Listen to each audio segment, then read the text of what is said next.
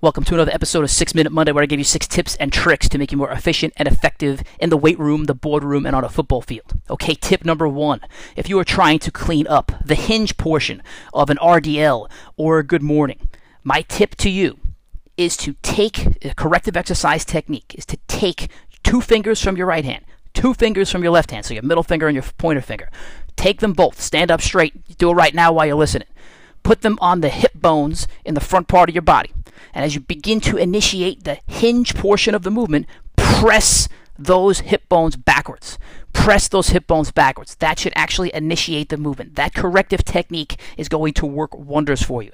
What I'm doing right now, I've taken it a step further. I'm actually doing one arm dumbbell RB, RDLs. It's part of my workout. So I have a, let's say I have a dumbbell in my left hand. I take those two fingers from my right hand, I put them on my right hip, and then when I begin the movement, even as I have load on my left side, I am pushing back, I am hinging by initiating it with my two fingers on my hip. Give it a shot. Let me know what you think. Okay, thing number two, something I am experimenting with. So I've always been a big fan of something called hyper irradiation. What that means is by squeezing ultra tight, you know, if you're squeezing with your hand, squeeze right now as you're listening to the podcast, squeeze ultra tight. As you're squeezing, you'll notice that the harder you squeeze your hand, the more you are engaging other muscles in your body. So it's called hyper irradiation because I'm squeezing one part, but I'm activating everything else. What I'm experimenting with right now based on RPR is they work the body in zones. So zone one is your core. Zone two is like your trunk and your, let's say, your uh, quads. And then zone three is the further away you get from that zone, like your calves and your shoulders. Well, what I'm trying to do is I want to start activating through zone one, meaning that if I'm going to bench press, normally I started my movement by squeezing the bar and breaking the bar, and I've preached that forever. Break the bar. What I'm doing now is I'm squeezing the glutes, I am squeezing in the hips, I'm squeezing in my lower stomach, and I'm trying to get the force going from the middle of my body and then get to my hands versus going from my hands and getting it into my middle my middle ah, middle of my body. What I'm figuring out is by squeezing the core first, I'm able to get that core involved in the lift. If I squeeze the core last, it's so hard to get there. So I, am experimenting with it. I think my order of operations was, was incorrect when I first started, but I'll let you know. Okay, thing number three, the book that I am reading. It's actually a little self serving, but it's called Mahoney. My father got it for his 70th birthday. It is about uh, that came over from Ireland, the struggles they had in America, and the contributions that they made to this country. It's really a, a, a beautiful thing. So it's supposed to be a true story. I don't know. I'm actually going to email the author and find out if it's true, but it's a great book. And if it has your last name on it, why not read it? And I'm not going to give you any details, but it, it really has uh, been a pretty good book to read. Okay, thing number four, the quote that I am thinking about. If you make something everyone will like, you will make something no one will love. I'll say it again. If you make something everyone will like, you will make something no one will love.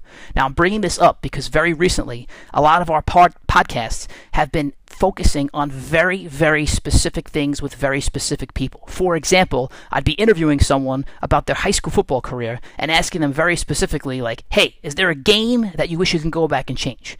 Or, hey, who do you think of uh, when the word success, when you hear the word success, who do you think of when it comes to St. Joseph by the Sea football? And people said, look, man, the podcasts are great. I love it. But do you think your audience is going to be too small? Do you think some guy in Kentucky cares about, uh, I don't know, Teddy Colhessy's game against Farrell when he's a senior? The answer is, I don't know. The other answer is, I don't care. What I'm trying to do is make something that a few people will love. We've always had a small audience. I always want a small audience, and I'm just hoping that people love the product that we're putting out.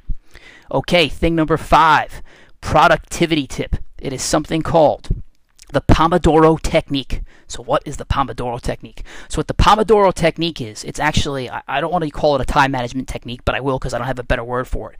Essentially, if you are working on stuff by yourself, what you need to do is dedicate 25 minutes, uninterrupted minutes, to doing that thing, whatever it is. So, for example, if you're going to uh, come up with a PowerPoint presentation or you're going to write a workout program for 25 minutes straight, you can do that and nothing else. You can't check your cell phone, you can't go on Instagram, you can't go get a cup of water. You are working on it for 25 minutes. After 25 minutes, you must take a five minute break. So, you're 25 minutes on, on, five minutes off. 25 minutes on, five minutes off. They call it the Pomodoro technique because the guy who created it said it's kind of like uh, eating a Pomodoro and it, you have to be laser focused on it and it takes approximately 25 minutes to eat. I don't know how true that is, but the point is, you don't have to stick to the minutes. What I'm learning is you just have to designate a time that can neither be too long or too short. Too short, you're never going to get anything done. Like so, for the rule of Pomodoro technique is if you're spending 25 minutes on something and you, for whatever reason, at minute 12 you look at your cell phone, eh, you fail, start over again. You actually have to reset over again. So it has to be a time period where you're working uninterrupted, but it can't also be too long. If it's too long, say you work on this thing for 15 hours, now you're shot. You're like completely shot. Your creativity's done. So to keep you fresh and laser focused, it's 25 minutes on, five minutes off. If you are in a sick flow state, I'd say at a certain point, just make sure you stop, right? Make sure you don't work for, for four hours because then the rest of your day might be done. Okay, thing number six. Thing number six, it's usually dedicated to the uh, craziest thing that I've seen all week at the gym or at the field, because we can't go in the gym right now. But I'm gonna I'm gonna dedicate this one to the best thing that happened. So uh, Friday morning, sorry, Saturday morning, we have a socially distant tough man workout. I load everything into the truck, all the exact weights that these guys ask for. I design a, a workout that I believe is not only socially distant, but is going to prepare our guys for the tough man. We get to the field. I'm all loading the truck and realize that I uh, stupidly forgot one critical piece of equipment the farmer's walk bar for a farmer's walk.